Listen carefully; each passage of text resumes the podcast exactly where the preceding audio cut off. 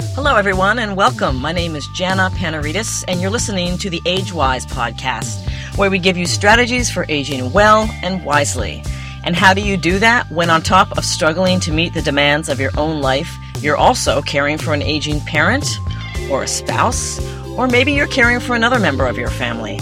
Well, we're here to help. Each week, we'll hear from the experts, professionals in the field of aging, and people like you, unsung heroes rising to the occasion of caring for a loved one and finding unexpected rewards along the way. So stick around for some straight talk on aging in all its unpredictable glory. I'm really excited to welcome today's guest, She's a working mom, a spouse, and a daughter of aging parents, so she's juggling a lot these days. Fortunately, she has a unique insight into the concept of balance. Ruthanne Zentner has worked in the health field for 30 years, first as a massage therapist and currently as an acupuncture physician. Ruthanne trained at the International Institute of Chinese Medicine in Santa Fe, New Mexico. But today she joins us from her home in Palm Beach Gardens, Florida. Ruthanne Zentner, welcome to the podcast. Hi, I'm so excited to be here. So let's set the stage by telling our listeners a little bit about where you grew up and what the neighborhood was like, that sort of thing. Well, I grew up in uh, Queens, New York, which was pretty close to the city. And when I was a young teen, I had access to that. And I also moved into Manhattan when I was in my 20s. But as far as my neighborhood goes, it was very diverse, and I went to the public school system, and that was also great. And um, I grew up with two older brothers, and that also shaped my life and who I am today. And how would you say that shaped your life? I would say that they exposed me to things that I couldn't normally have done on my own, such as traveling cross country at 18 for nine weeks and then traveling throughout Europe at 21 for um, two months as well. Also musically and sports wise, and I became very tough. Oh, okay. So did you travel with them? Yeah, okay. I traveled with uh, one of my brothers who's two years older than me. Well, that's nice that, that you weren't ostracized. You didn't feel left out, right? No, no, I was know, I am still what somebody would call one of the guys. Uh-huh. I mean, I'm, I'm the type of woman who can hang with any kind of group, and especially with guys as well as girls. And Uh-huh. I think that's because, you know, I had this upbringing where my brothers and I were just, I don't know if I want to call it equals, but, you know, we definitely learned to fight each other as well. So it wasn't all harmonious. But in my family, we always say, I don't always like you, but I always love you. Mm-hmm. so that was really, that shaped my life in that way. Hmm. And would you say your parents promoted that? Yes, my parents are, in the highest sense, characters. Uh-huh. They are the Seinfeld parents. they are just, you know, they light up a room for better or worse. um, their form of communication is arguing, so it, it really doesn't always feel very comfortable to be Mhm. around them, Mm-hmm. um, except if they're on good behavior or they're not interacting with each other. But I will say that they just celebrated 60 years of marriage last month. Wow. And the the quote I will give you to elaborate on that is when they moved to Florida 20 years ago, all of my friends said the same thing. Together?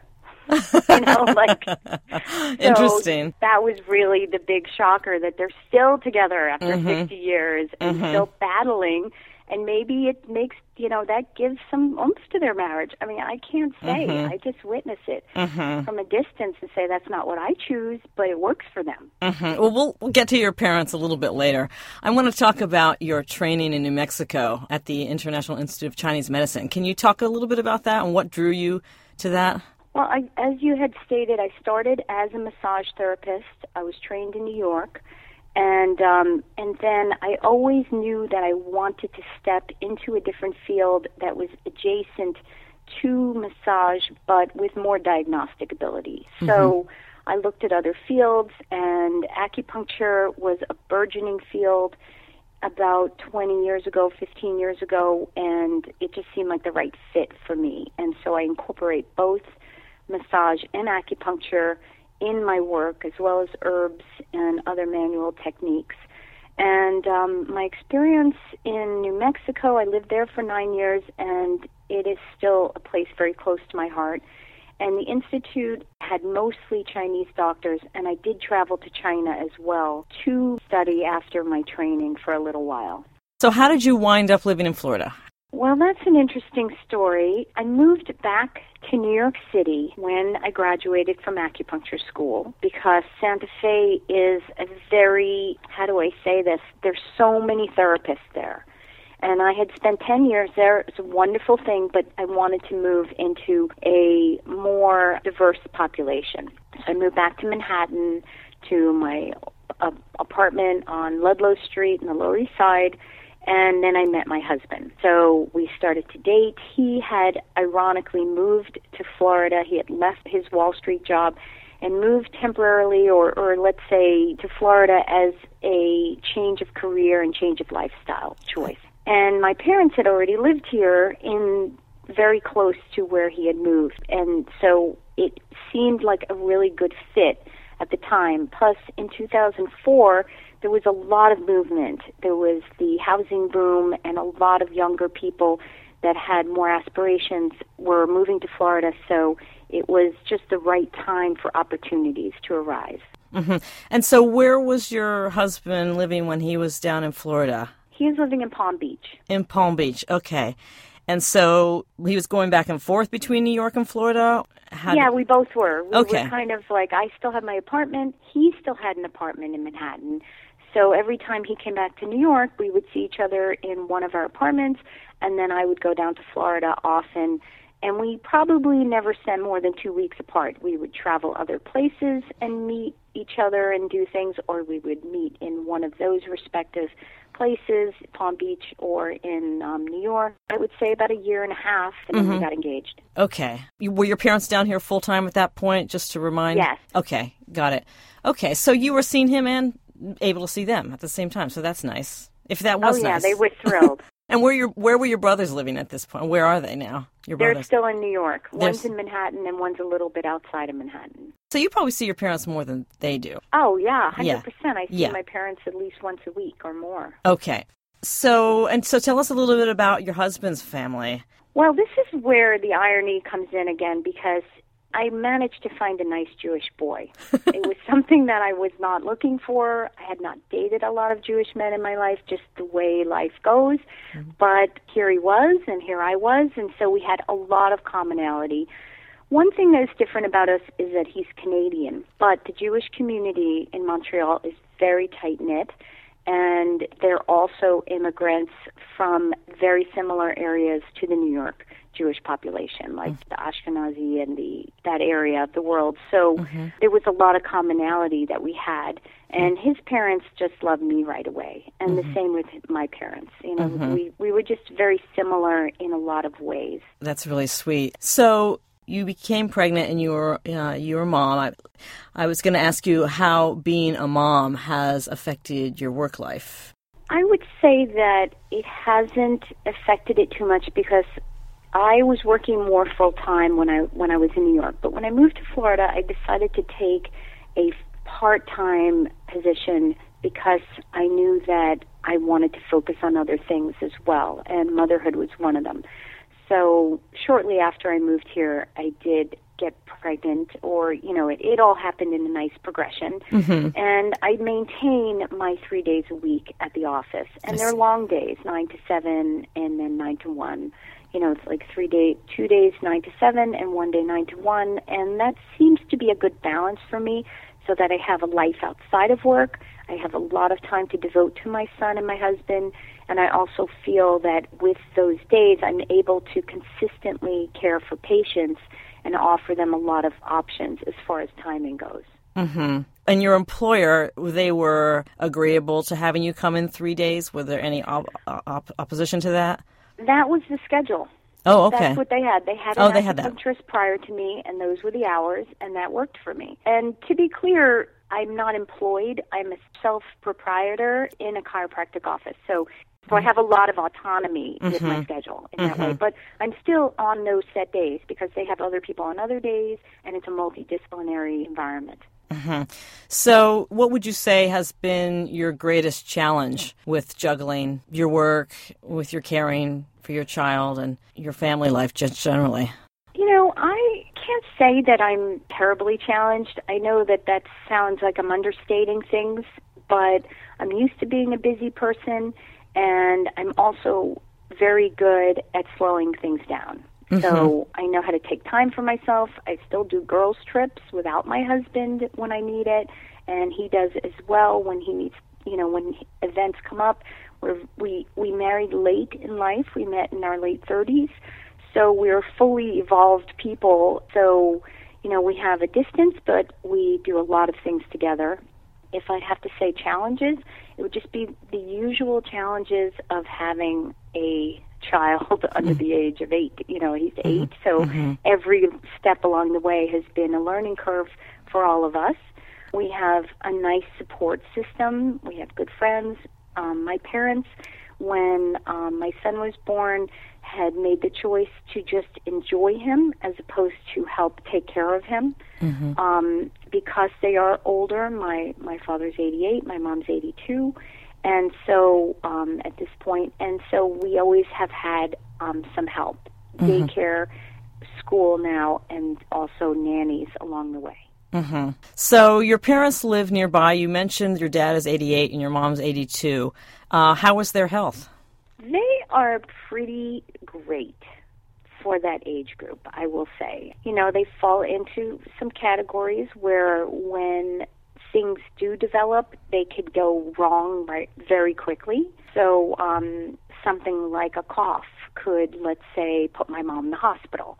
You know, whereas if she were 10 years younger, she'd be able to fight it off better and it wouldn't have become um, a touch of pneumonia, for instance. Mm-hmm. So that's what I'm seeing with my parents. So when things start to happen, we try to stay on top of it right away so that it doesn't progress into something that needs any further care and trying to avoid any kind of hospitalization at all costs. Mm-hmm. Are they active? Do they eat well? That sort of thing? Yes, they do. Um, you know, they're very active. Um, my father swims every day when the weather is good, like now. That's my great. mom does not have any formal exercise program she goes in and out of, but she's just an active person. She meets with her girlfriends for lunch every week and plays some card games. And they have friends of different ages and types. And they are, um, as I said, very animated and charismatic. So I would say, you know, having us close by has also been a real boon for their health. It's hard to quantify that, but I will tell you that having a grandson within 25 minutes of them has been a major plus mm-hmm. for sure. Say we have two other. I have two nieces. There mm-hmm. two other grandchildren live up north in New York, mm-hmm. and so they don't see them as much. It's a harder connection to keep, you know, when it's so long distance. But we did just see them for Thanksgiving, so they come down pretty often too. Mm-hmm. And what is their living situation in terms of the physical space? Your parents? Um, they live in a nice condo, and they uh, still have stairs that okay. they walk up and down every day. So that shows you something about their health. Uh-huh. And my dad is the cook of the house, always has been. At 25 years of marriage, my mom said, wow. okay, that's it. I'm done. no cleaning, no cooking. And he took over, and oh. was, it's been great. So um, as far as that's concerned, you know, they're in a gated community. It's not a huge one, but it offers enough – for them to um, stay social and connected with the outside world in that way. That's really great because when you do when you have options like that, just makes life so much easier in certain ways, not in all ways, obviously. But it's tough because I've had this conversation with lots of people my age and your age. I think I'm a little bit older than you, but we all talk about the wherewithal or lack of financial wherewithal and what do you do, you know, with your parents as they get older and and how your concerns are shaped by their ability to provide for themselves and live on their own, that sort of thing. I mean, you know, imagine if your parents had to live with you. I'm not sure if I'm set up for it right now. We just moved into a house two years ago, a little farther north of West Palm, and I definitely had thought about some of the houses had what they call a mother in law cottage, mm-hmm. and that was appealing to me, but the house itself wasn't, so we didn't go down that road. I I don't know. I mean, uh, I think that I'm not there yet, and that scenario is just a little bit too, you know, not not real enough. Mm-hmm, But you know, I, I'm not opposed to anything when it comes to what needs to be done. And what about your husband? That might be another story. I don't know. We definitely haven't spoken about that. I I just hate to you know can do any conjecture on it, Sure. but um, especially not having spoken to him Sure. at any length about that scenario, Mm-hmm. and um, and then you know it may be a situation where one of them is alone, and that might make that situation more important or Mm-hmm. personally i think that some of these assisted living or living situations where they have access to other people their age is almost better than living in a house where everybody's coming and going and nobody's home most of the day. Mm-hmm. So that's my thought about it. But if there was any need on their part to be closer to the family then that might change things. I think that's what they would be looking at too honestly Mm-hmm.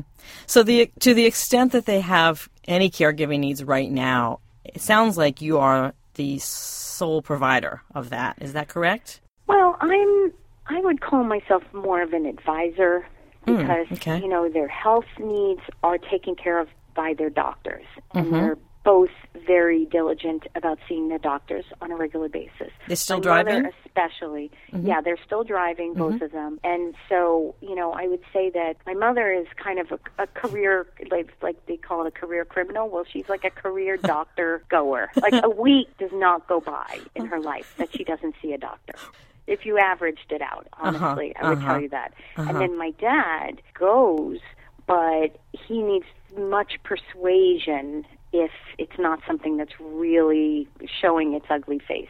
So Uh-huh. he he's on the opposite end. Everything's fine. No, I'm good. You know. So when he says something's not good, you know it's really not. As opposed to my mother who can just spend hours talking about how her toe hurts. Then you have to weed out when there is something serious about what it is. So Right. I'm a real like detective when it comes to speaking to them. Is Huh. this really serious? Is this more about attention?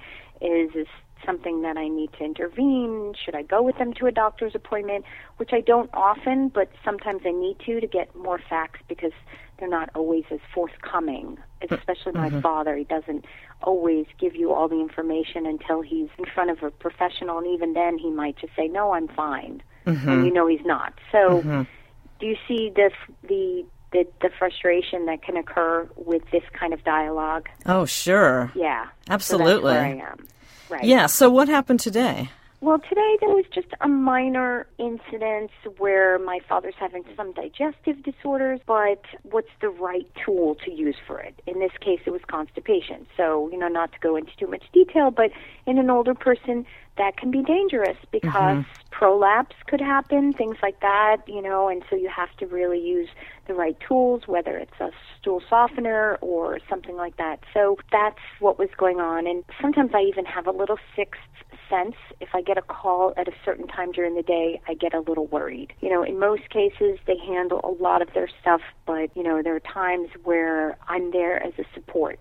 Mm-hmm. But I wouldn't say that I take a huge role in their health care. I would mm-hmm. say I'm on the outskirts, and when there's something more emergency like or something that needs advising, that I will help to weed through the Western medicine. And to give my mother credit, she's very, very good. She's very knowledgeable, hmm. and she's very proactive. She's just a hypochondriac, so you have to weed out the hysterical nature of it and get to the facts. Mm-hmm.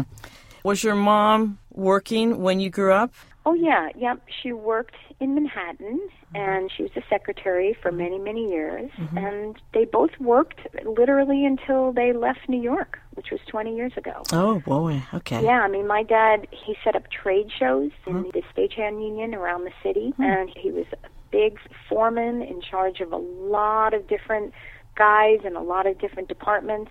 And, you know, those trade shows are like show business, and you're dealing with a lot of characters. So he knew how to speak to everybody at their level, and he would walk miles a day, like the Javits Center. It's a huge space that he worked at. And not as much as other smaller venues, um, New York Coliseum and a lot of hotels around the city. But so that probably helped him in his older years too because he was an active person mm-hmm. all of his life. And my mother too. I mean, when you live in New York, you're walking upstairs, you're walking to the bus, you're you know, like you don't realize how much activity you do. So I say that, you know, in that way, it, it informed them in later years because they had an active lifestyle. Mm-hmm.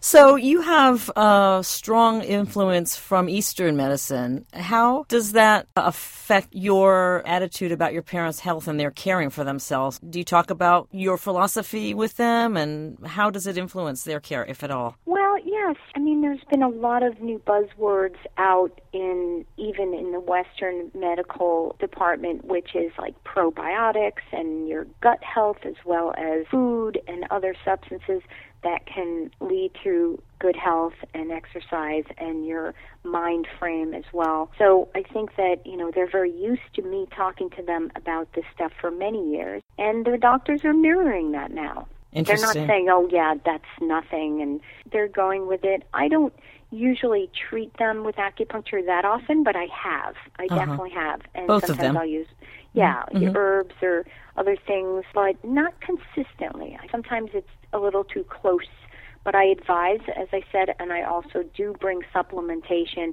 and check to see that the vitamins they're taking are the right ones. But like I said, they, my mother in particular has, I'll go back to when I was younger and tell you that she was always ahead of the curve she used to read this old magazine called Prevention Magazine. Mm-hmm. I'm not sure you heard of it. I'm I am familiar with that magazine. Mm-hmm. Yeah, and you know it was a little ahead of its time the irony about this too is that that stuff is from old time medicine. So mm-hmm. it's called New Age, but it's really drawing from old tenets of health that people are now seeing. Like, oh, look in different cultures, look in at kimchi, look at sauerkraut. Those are all probiotics. Yogurt in the Greek tradition, as you know, mm-hmm. and so those are things that we've come away from some of our traditions, and that's why we need to resupplement and find balance. Can you explain but, what a probiotic is for our listeners? You know, I I wish I had a full definition, but mm-hmm. basically there are organisms that live in our gut and they help to establish a healthy flora in order to cut down on bacteria and increase our immunity because they are meant to live there. And hmm. so a lot of the things in our diet kind of strips us of this. And the more processed foods we eat and the more sugar and things like that, the weaker it gets, our mm-hmm. gut. And so by supplementing, it's very important to reestablish that. Okay. And um, and also, as much as I am into supplements of certain kinds, I also think that the best way to stay healthy and be healthy is through your food. I think that we we have to make bigger efforts right now to find the real essentials of building blocks for our health in our food. There used to be a time where it wasn't as difficult, but now with a lot of pesticides in our food and the manipulation they're doing with the hormones as well as antibiotics in our meat products and poultry, you have to be extra careful and you have to make bigger effort and you have to spend more money sometimes unfortunately mm-hmm. right but i still think that instead of eating a handful of pills making sure you have your leafy greens making sure that the meat and the poultry and the fish that you eat is of a purer kind and also making sure that everything you eat is as little processed as possible. Mm-hmm. Are you raising your son with those special foods, etc. Tell us a little bit about your son. Sure. My son is eight, and I'm so happy to tell you that he's a good eater. like his good. favorite food is pad thai. It makes me so happy. That's hilarious. Because I have to tell you, when I was a kid, I was very unusual. My dad would say, Here, taste this, I would open my mouth and eat it. I never had any aversion to food. I was just always very open minded, and my brothers were not like that. My oldest brother used to pick the peas out of his Campbell soup. And, wow. You know, Campbell soup, you, if you closed your eyes, you couldn't even tell if it was a pea. That's you funny. know, they all taste the same. That's a lot so, of work to take peas no, out of the soup. Well, it tells you a little bit about him. So, and my other one didn't like his food to touch, so I was unusual. And my son, he's pretty open minded, and I'm not saying he eats asparagus, but he does right. eat a lot of green vegetables, a uh-huh. lot of fresh fruits of all kind. When when I was pregnant, I had a little aversion to meat. My digestion was a little slow, and my husband said to me, "I don't want my son being a vegetarian." so he made sure that one of the first times he ate ribs, we actually took a picture of it. Uh, you, you had a brisket on hand. yeah, exactly. and so he does like meat. He's a total carnivore, but he also likes vegetables. And so you know we have a good balance. And I do a lot of cooking in the house because uh-huh. I like to eat my own food. Uh, not that I don't eat out. I do. I love eating out, but I don't want to be at mercy of all of the extra things that a lot of these places add to the food. So mm-hmm. I want to know what goes into my food, mm-hmm. and I like to cook. Mm-hmm. Well, you know, you make a good point too about the fact that eating well can be expensive. And I think it's a real privilege to be able to eat well. And I include myself in that too because I cook a lot for myself too. But it's so much easier to eat fast food and to eat food on the fly and not really think about what you're eating. It takes effort and it takes money. That's just the bottom line. You know, yes and no. It does when you're talking about the higher level, like if you're buying organic apples, sure. things like that. Fair, but, fair point. You mm-hmm. know, how many do you eat a week? So if you spent an extra fifty cents or a dollar on each apple, it's still less than buying something like fast food. And and this is my slogan about fast food. I always say, if you can remember the last time you ate it, then it's too soon. And I'm I'm really talking about the chains, and I won't mm-hmm. list any of them, but I'll say the real chain fast food places. There's a lot of different places that have come out, like a mom and pop falafel places, things like that. They don't fall into that category as much, mm-hmm. I would mm-hmm. say. Mm-hmm. Although I will reiterate that you never know what's in those foods as far as the sodium and the sugar and the fat content. That's the place where people go wrong if they eat out a lot. Mm-hmm. I just want to get back to your parents for a, a, a, brief moment and ask if you have any anecdotes about their health that scared you or were particularly dramatic that you can recall, and what your experience of that was, if that changed your view towards their health. I was not in Florida when this happened, but my dad did have open heart surgery. He mm-hmm. had a mm-hmm. heart attack. So this is where my mom comes into play because she's very observant and she's very smart. And so my dad was sweating profusely, and it was a cold sweat. And she saw him, and I think maybe he was going from the bathroom to the bedroom to lie down. And she said, "What? What are you doing? You're you're in a sweat. You're completely wet." And instead of him saying, I am not feeling well and I I need help. He said, "Well, I just got out of the shower." Like he almost tried to cover it up. Mm-hmm. He did mm-hmm. not get out of the shower. he was drenched in sweat and he didn't know what to do. And so, you know, that's when, of course, and and to just add a little funniness to the story, I'll tell you. So when she was retelling the story, she said, "So I knew that he was having a heart attack." So I called up the paramedics. I put my face on, and then they came. the way she says, I called up the paramedics. I put my face on, like that was part of the journey that oh, going to right. do. It's Jewish woman thing. So um, That's I'm so making funny. fun, but the truth is that that's where some of the danger comes in when my father tries to downplay some of the emergency aspects or doesn't inform me or my mom in a timely manner that he's having some discomfort, he's having some mm-hmm. pains. One thing that he has had in the last year is he's had a couple of chronic urinary tract infections. Mm-hmm. And that is something that's common in the elderly. It becomes harder to treat and in this case, he did have to be hospitalized and he had to go on IV medication, oh. which are both scary. Sure. It does break down the body when you have to do that. Mm-hmm. He um, has not had one in a while, so we're just really hoping that whatever it was um, did clear up. But the fact is, the doctors still don't know why it happened. And so that's another thing I will tell you in the health field with elderly people and my parents in general, there are times where the doctors can't explain why something happened. And then you just don't feel like you have any preventative measures. I mean, mm-hmm. you could use your common sense.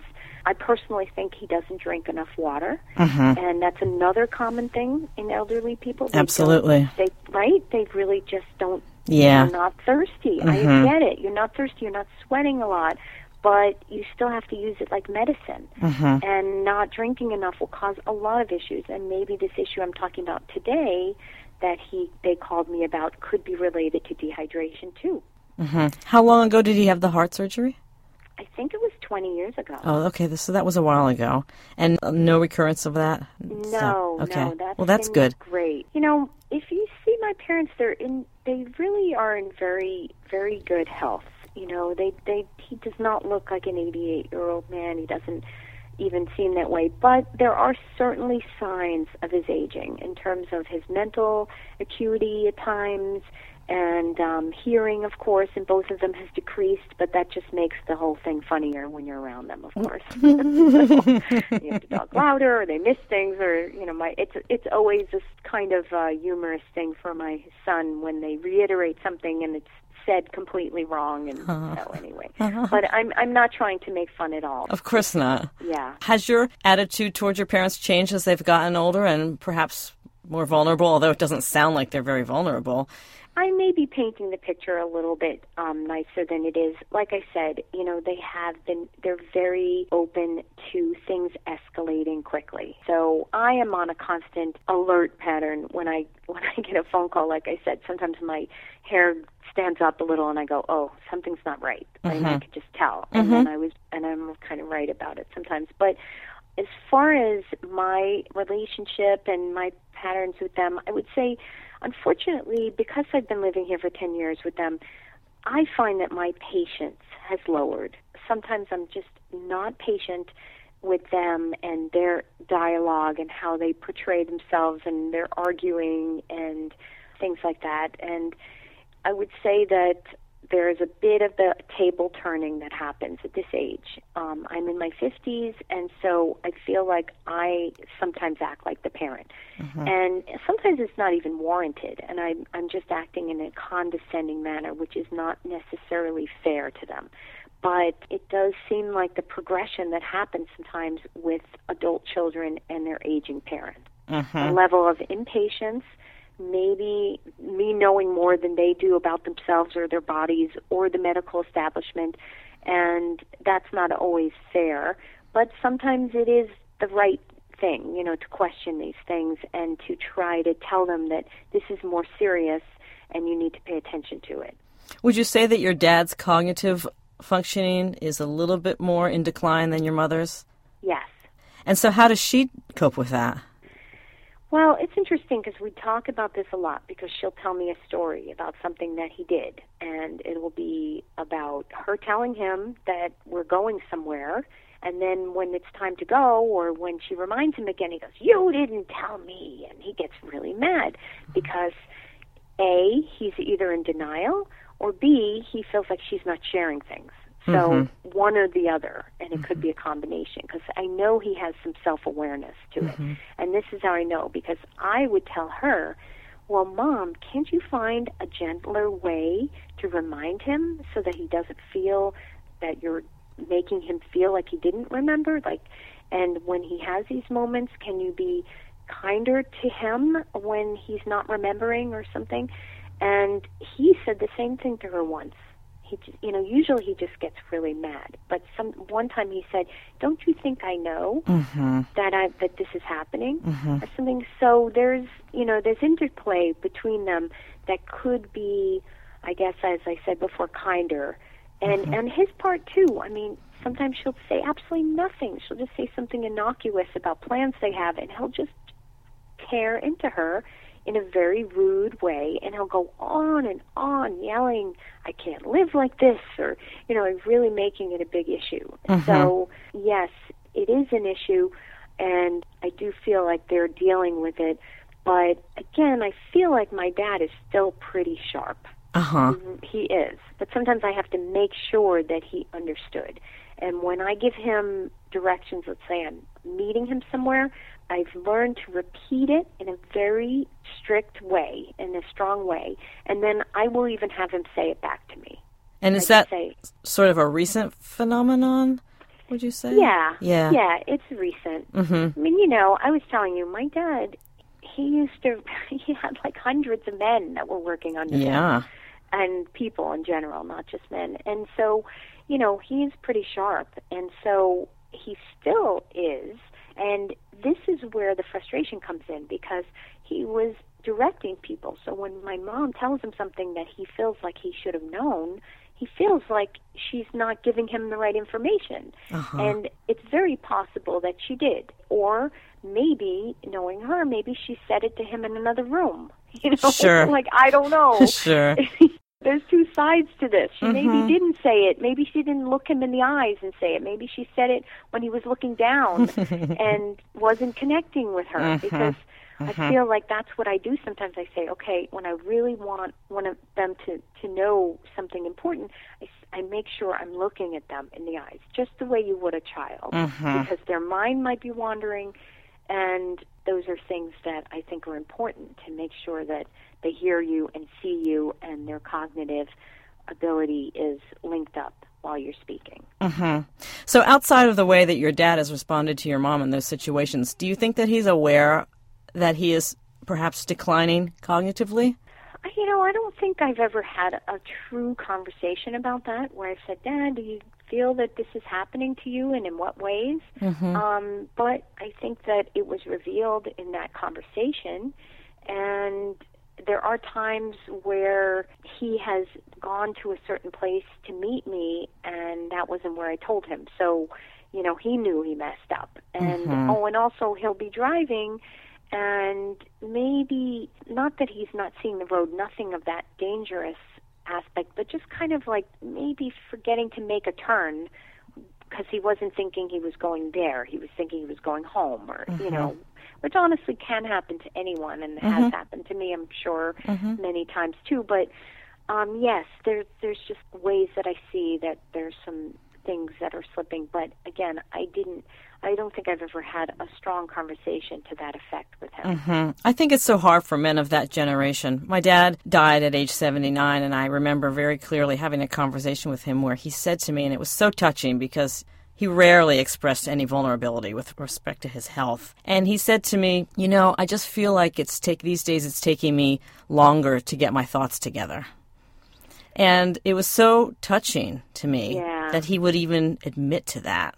Because Right. the the men in that generation, especially, they were tough guys, you know, Right. and they don't want to think of themselves as nobody does. But especially men of that generation, typically, they just don't want to think about declining like that. And your dad being in such a mobile industry, you know, walking around a lot and being in charge and dealing with those tough guys in the union, and probably doing quite a good job of it. It's hard having to accept that.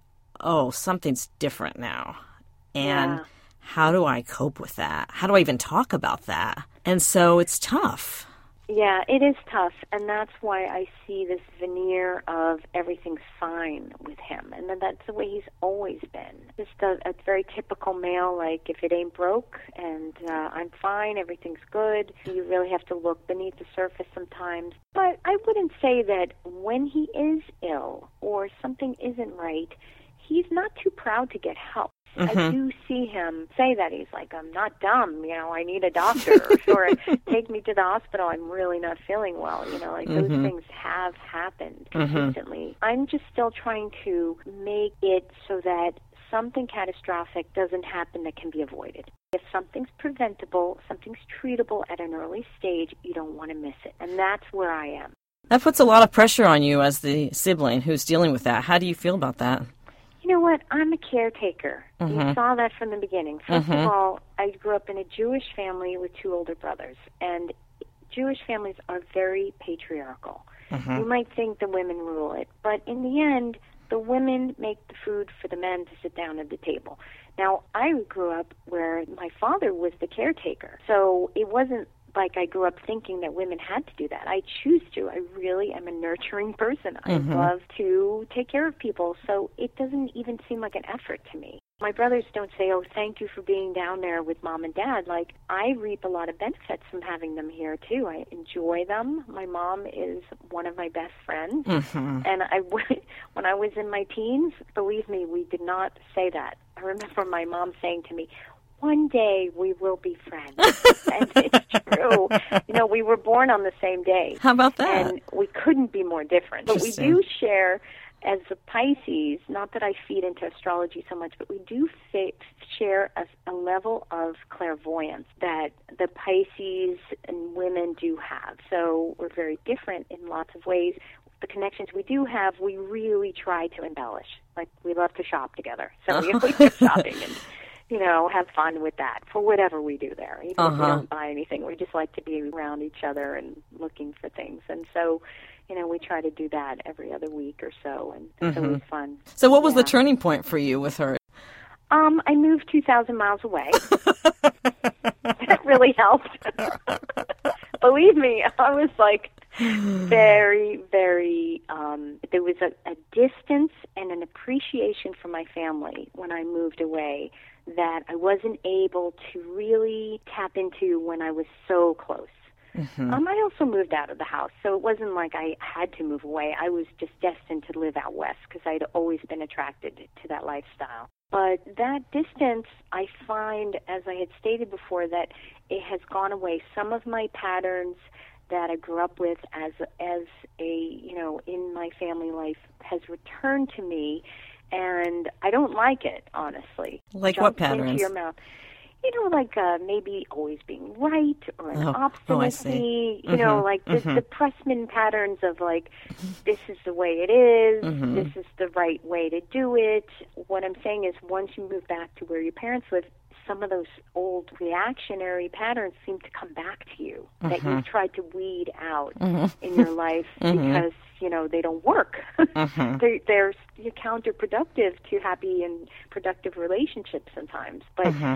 you can't help yourself. So that's what I'm saying. I think I'm struggling with a level of impatience and some other things that I, I think I'm managing, but I could be better at like maybe a level of judgmental, you know, like if I hear something my mom's saying, I'm immediately saying, oh, I've heard the story already a million okay. times. Or, mm-hmm. you know, she starts to go into how something hurts her, and mm-hmm. I'm already thinking that she's fabricating it to mm-hmm. some level, mm-hmm. you know, or other things where maybe you don't really know the answer, but you want to seem like you do, and without realizing it, you're kind of saying something that is only half true. But speaking as truth. That's yeah. another really good mm-hmm. trait.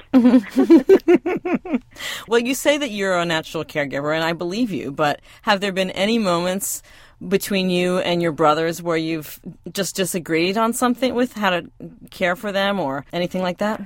Luckily we haven't had to make any kind of decisions like that. They're living on their own. Mm-hmm. We've had hospital visits, mm-hmm. and that's about it. Mm-hmm. You know, it really isn't. We haven't had to decide to put an elevator into their house. You know what I mean? Like, yeah.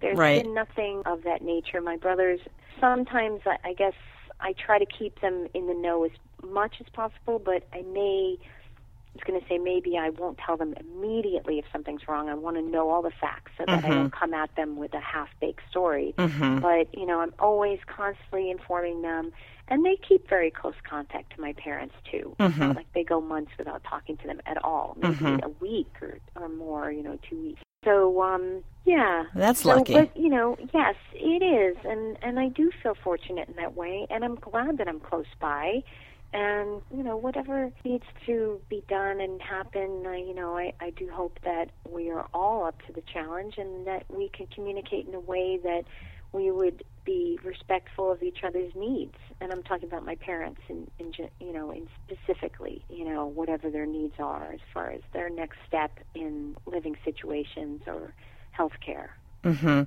those stairs are a little concerning for me well, actually, I think that it has increased their longevity because. This is know, true. I mean, there's no question about that, and doctors will tell you that too. But the falling is the number one thing that puts older people in the hospital. Not to create any fear mongering here, but I'm sure you've thought about that. Obviously, I'm not the first yeah, time. You, no, yeah. I I do. And my dad had a broken ankle many many years ago, and he had a plate put in it, which he never took out which wasn't his fault. I mean, it happens that they put this plate in and then they have to break your ankle again to get it out. So oh, in some mm-hmm. ways, it's almost better not to, and mm-hmm. it's not always the right trick. Maybe they don't do that anymore because we've come a long way, but. So he has a very arthritic foot, and I do think about him falling, not just on the stairs, but just I know that his foot has gotten weaker, and that may be a cause for concern in the future as far Mhm. as his mobility Yeah. goes. Yeah. So that's one of, you know, it's not his heart in this case, Mhm. but it's something that can be um, very, yeah. Something to look and, out and for. like you said, especially the falling. Yeah. I've seen him be unsteady on his feet, and I don't think that he necessarily is as cautious as he could be Uh huh. So you have some concerns for their their future, but sounds like you're sort of taking it one day at a time, not panicking, just monitoring. Yeah, Yeah. exactly. There really isn't much to do. They're in good shape, and the concerns I have, I just I voice them pretty vocally, and I just have to make sure that they are listening and trying to follow their own instincts about their bodies. Uh huh. And you see them about once or twice a week. I would say so. I mean, we definitely talk pretty often, and um, and I may see them once or twice a week. Yeah, Mm-hmm. definitely. I just want to pivot because in this podcast I talk about caregiving and I also talk about aging. So I want to ask, how do you feel about getting older? What's the hardest thing about it, and what's the best thing? Well, I would say that I'm in a very good place in my life. You know, I did find the, the absolute right man for me. I have a really wonderful son, and we live in a very nice environment. We made a good choice coming to Florida. I say that it's not the perfect place, but it works for us. And as far as aging, I've inherited very good genes. So at 51, I feel that I look and feel very good and energetic. Mm-hmm. So it's not as much a concern for me. I definitely have, as I said, a lot of energy to do the type of exercises I want to do. I don't have a lot of pain in my body. As far as aging goes, those are the things that would concern me pain, long term, chronic, or acute, and also lack of energy. And, you know, as far as appearances go, I I think that genes have a lot to do. There's there's only so much you can do to Mhm. affect your looks, Mm-hmm. but whatever you can do, I do. I'm not saying I don't do anything wrong. I certainly do because I believe in balance. So if I want to eat that chocolate donut, I will, and that makes me less obsessive. You know, that's Uh-huh. the way I look at it. I'm like, Uh-huh. okay, Uh-huh. and I tell my patients, I say, if you want to do something that you feel is not in your best interest, and I'm making that a very vague statement, at least enjoy it. Uh-huh.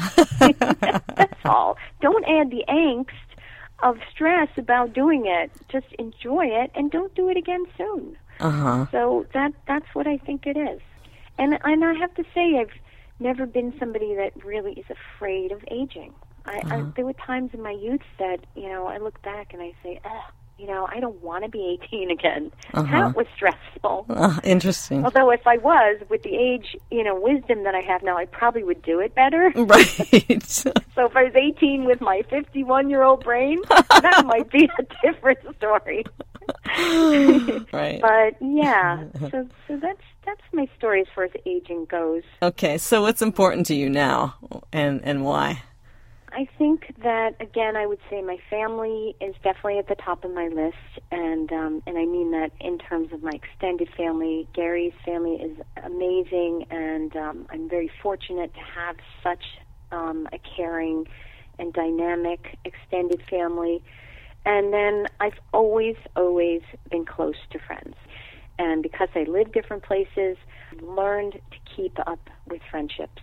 You know, mm-hmm. it, it is a little bit of a balancing act to find time to call somebody or reach out to somebody. Certainly, social media has made things a little more accessible in other ways. That that's good, and I like that. And I just try to use that to my advantage. I'm not a slave to social media at all. But when it comes down to it, I would say family and friends, we are really huge travelers. We mm-hmm. love to travel. And my son, I always say this my son was more places before the age of five than George W. Bush when he became president. I mean, he has been everywhere in the world and everywhere in the country. And um, he's a very flexible little guy, and I love that about him so that's it you know travel family friends and um just trying to strike balance in in my life about what's important Uh huh. Have you taken any trips with your parents? We have, but not extensively. You know, when we grew up, we didn't have a lot of extra income. So when we were younger, we used to go to um, what they call the bungalow colonies in upstate New York. Mm-hmm. And we used to rent a bungalow for the whole two months. And that really shaped my life because we were out of the city in the summer in the woods and we lived in this environment. It was basically an open community that didn't have gates necessarily, but kind of did. Like people wouldn't come on the property unless you lived there. And I would spend all my day outside. No TV, no phone. I mean, we had a phone, but who are you calling at the age of eight or fifteen? you know, you're just you're just like with your summer friends, and Yeah. you're in the sun and in the pool. And I think that was a really important part of my life growing up. So when you say travel with my parents, you know, we've done some trips, but really not extensively. Uh huh. Not, In your adult abroad. life. In- Yeah, and in my adult life, and even in our our younger life, like maybe we drove to Syracuse, New York. You know, we we um, went to Florida when we were younger a couple times, if Uh-huh. I can recall now. Uh-huh. You know, but it, it really wasn't necessarily big in our in our lives to travel with our parents. Uh huh. But your son is I- interacts with them, so that's a nice thing that he's getting interaction with his grandparents, right? Oh my gosh, are you kidding? Yeah. He's like an old Jewish man. He, he's his friends come up and they meet and they meet his grandma. He goes, "That's my grandma. She's crazy." Oh. That's what he says. Because she's a character, Oh, you know. I mean, but she kind of likes it. And the two of them, when he was born, and she would every time she saw him, she would buy him a little something, a little car, a little something, Mm-hmm. and not not because she had to buy his friendship. I looked at her. I said, "Mom, you like being three again, don't you?" Yeah. you know, like Oh, she yeah. just liked being a kid again. Mhm. She still does. So this is the way it works. He goes to my parents, and he's just like owns the place. And my mom plays with him. She has all the toys and the dominoes and the trouble sets and the Monopoly. And my dad cooks. Oh And wow. cooks, and he like you know he could tell when he's tired. He could tell when he's hungry, and he's like, you know, it's a role reversal. like Oh, my god! and it's always been that way. My dad's always been like the more nurturing. My mom's her father was a um electrician, so she's got a mechanical mind. She fixes things in the house. Wow. I know, and it is kind of interesting, right? Yeah. But it's true. And then my dad, he has such a sixth sense about what people need. And I know I get my sense of touch from him. Like he has very good hands, you know, and mm-hmm. that's when I went into massage. Like I know that it comes from his talents in that way. And they both have been artists too in mm-hmm. their lives. Mm-hmm. And they have artwork in their walls. Oh, that's really cool. Printed. So, you know, my side is a very artistic side. And so my son, he really adores them. And he he's very fortunate to have up until this year my husband's mother died. Yeah. So And, sorry to um, hear that. Yes, and it was pretty sudden, but I'm not going to say it was unexpected because his mother was not one that took care of herself very well. Mm-hmm. And so we really saw, you know, in the years that I had been with my husband, we really saw the decline of her health. Mm-hmm. And then, you know, lung cancer just took her down very, very quickly. Mm. But up until this year, my son was very lucky to have all four grandparents in his life, especially since we started so late in life, too. And how is your husband's dad doing on his own now? Well, you know, he is a force of nature. He's 81, and up until I guess this year or two years ago, he was skiing every day in Montreal, and in the summer, golfing every day. And I'm exaggerating to make a point, uh-huh. but he is a very active, very dynamic individual as well. And he was married for 55 or 56 years, uh-huh. and she was the love of his life. And he didn't see it coming, even though he should have. He didn't necessarily. I guess hmm. you know there's a protective mechanism we have Yeah. about what we want to see in our spouses and stuff. And so, Was she a smoker? yes, Okay. Heavy, heavy, and she never quit. And so that's what I'm saying. And she became, and she was never physically active. So it, it could have been more challenging. I will tell you this, whether it's important or not, that she never suffered. She went the way she wanted to in her own way. You know, she was a very self-directed person. She knew the risks, but she just really didn't care. This is what she wanted to do. And I give her a lot of credit for choosing her life the way she wanted to, for mm-hmm. better or worse. But his father is really, really doing well. I mean, he just got back from a trip to Portugal, a golf trip, because this is the thing about the community in Montreal. They're so connected. I mean, people have known each other since they were born. They're very close knit, and he has a lot of people that have cared for him. And I don't mean taking care of him, but just made sure that he's going out. They'll call him up. What are you doing home? Mm-hmm. Let's go out to dinner. Where are you going? You know, let's do this. So mm-hmm. he has great friends in his life. I will tell you this one story. In June, we went to Montreal for his mom's unveiling, mm-hmm. which means you unveil the, the gravestone. And it happened to be his dad's birthday that weekend. So we were talking to him about it, and we said we, had, we were thinking of doing a barbecue at the house, at his house, and how do you feel about that? And he said, you know what? Let's have a birthday party for me. And when he said that, I was so happy because mm-hmm. it showed that he was ready to, and this was like, I guess about five months after her death, he was ready to reach out again. You know what I mean? Mm-hmm. Like ready to enjoy his life and celebrate with the people who took care of him during this time. Mm-hmm. Good and for that's him. What he said, "I'm not inviting the entire family because they have a very extended cousins and stuff. I just want to invite my friends." And he had about 20 of his closest friends that were there for him all his life, that were there for him during this time. We had a fantastic time, and my husband and I really saw that as a turning point for him mm-hmm. to get back into himself. Mm-hmm. So, wow, what a wonderful, healthy way to just rejoin the living. And that's not an easy thing to do. It takes no, a lot of guts, you know. Yeah, and we were worried. sure, me. of course. We were a little worried, but in this case, ironically, I never looked at it this way, but his Gary's sister lives in Montreal still. Uh-huh. And I, and then I'm here in Florida with my parents. So both of oh, us as daughters yeah. are mm-hmm. living close to our parents mm-hmm. and we're the caregivers. Now, up until this point, his sister wasn't having to do too much, but she was active in terms of their care at times. Mm-hmm. And since his mother's death, she has been integral and not as much now because he's back on his feet, but mm-hmm. right afterwards, she's very integral in helping him to weather that time. Very key. Someone's got to be there. I was the one in my family, and just exactly, you know, yeah. got to be the net under that person for a while. And yeah, well, that's really good to hear. I'm really, really yeah. glad to hear that. So, do you have any other last thoughts?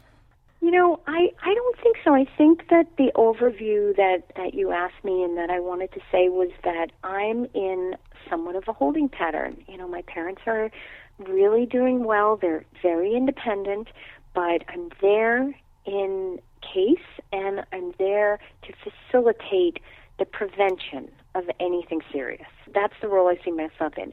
And I don't feel like it's a burden and I don't think I'm incapable of helping.